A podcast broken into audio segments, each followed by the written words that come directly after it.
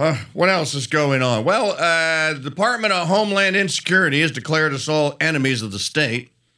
I see someone's already put the uh, the graphic into the chat room. I actually have a uh, a better image of that. Let me see if I can export it out and save it for you.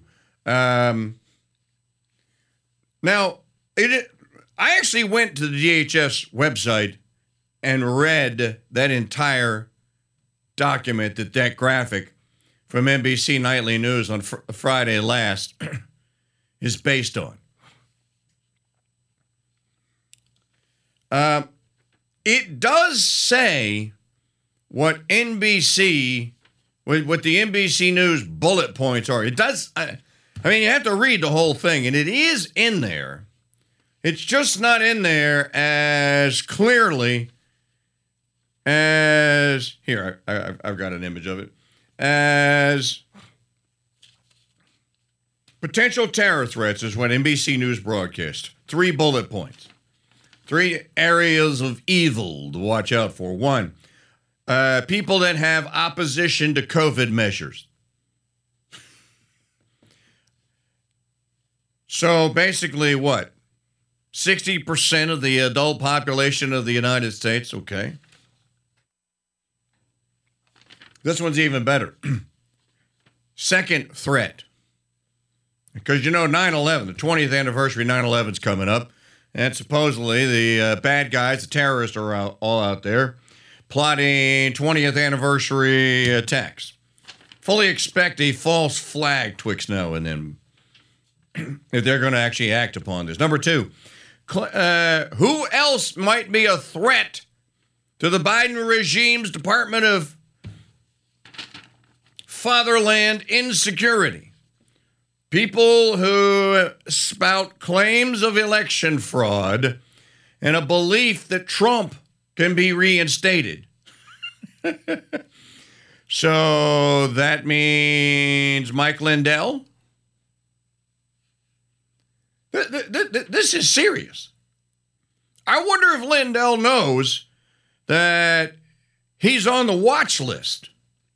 He's graduated. He was just a old school garden variety pain in the you know what. Now he's graduated and he's now a threat to all that we hold near and dear. Anyway, if if if you actually read the the document, the Homeland Insecurity document, um, it's very lengthy and it, it uses a lot of uh, language, legalese language, that just would lead me to believe that NBC News's version of it, what NBC News put out, seems to me to be um, a summary that must have gone with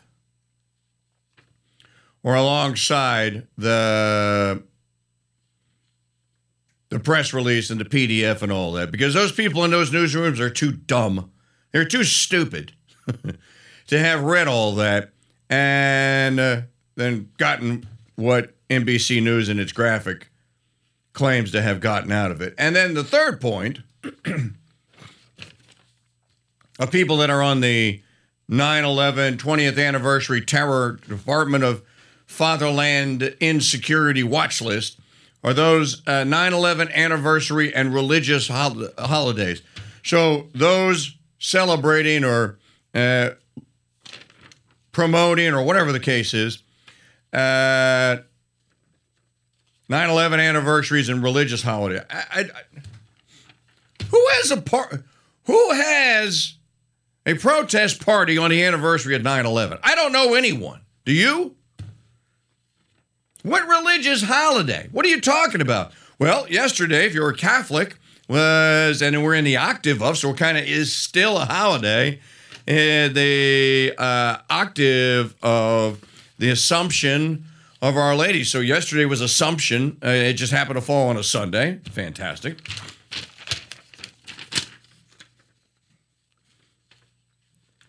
And then uh, this is under the uh, rubric of breaking news, national terrorism alert ahead of 9 11 20th anniversary and the things to look out for. Uh, again, I read that uh, document. There's a couple of pieces of pl- places in there where the uh, whoever the author uh, authors are at the Department of Homeland Security.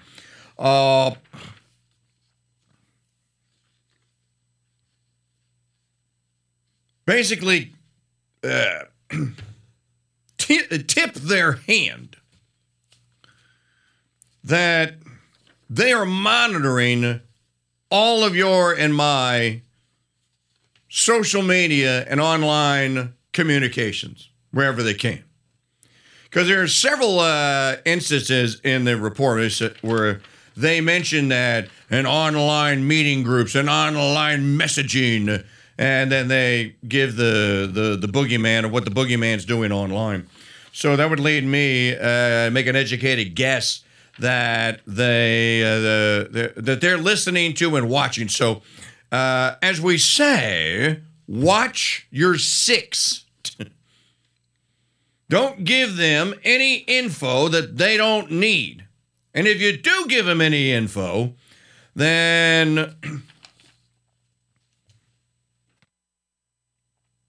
Make sure it's cookie recipes and things like that. Let's see, what else do we have? We have, good grief, we have so much to catch up on. Uh, on Friday last, the mayor of the city of New Orleans threw in with the mayor, the Pinko Commie mayor of New Tenochtitlan City, and basically mandated that if you have a restaurant, hotel, bar, tavern, grill, whatever you whatever you got in the city of New Orleans uh, by September the I forget the date. I think it's September the 15th or something like that. Uh, you will be required under her own fiat dictate to check Corona Doom vaccine passports.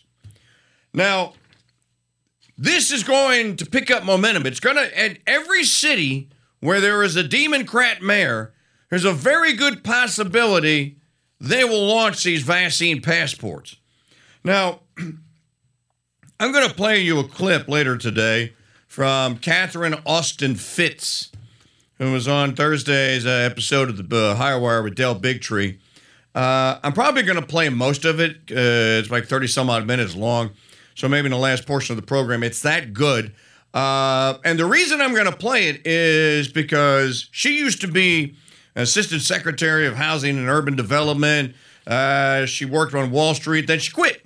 She completely dropped out. I can't do this anymore. She got religion. Now she started a website called Solari.com and a friend of mine called me on Thursday and he goes, dude, you have to watch uh, Catherine Austin Fitts. You have to see this because everything that she tells Bigtree that w- of what's really going on here, you have been telling your listeners for 18 months.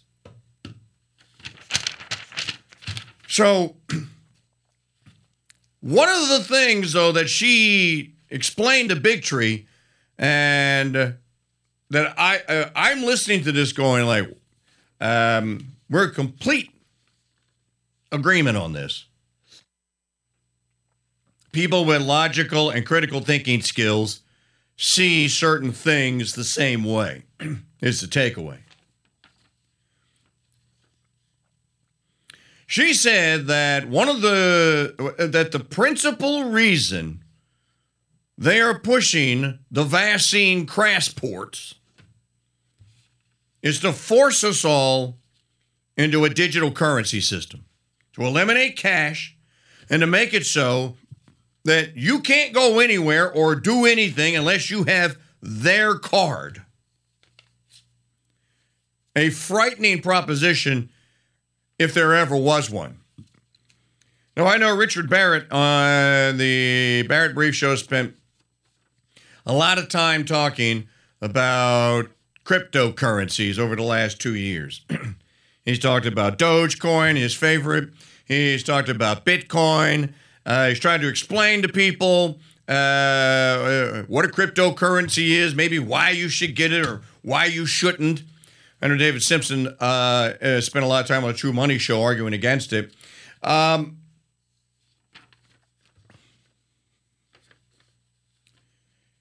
Catherine Austin Fitts explains that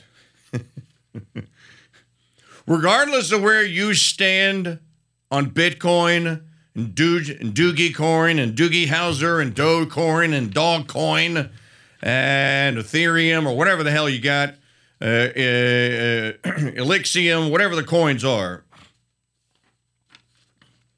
whatever uh,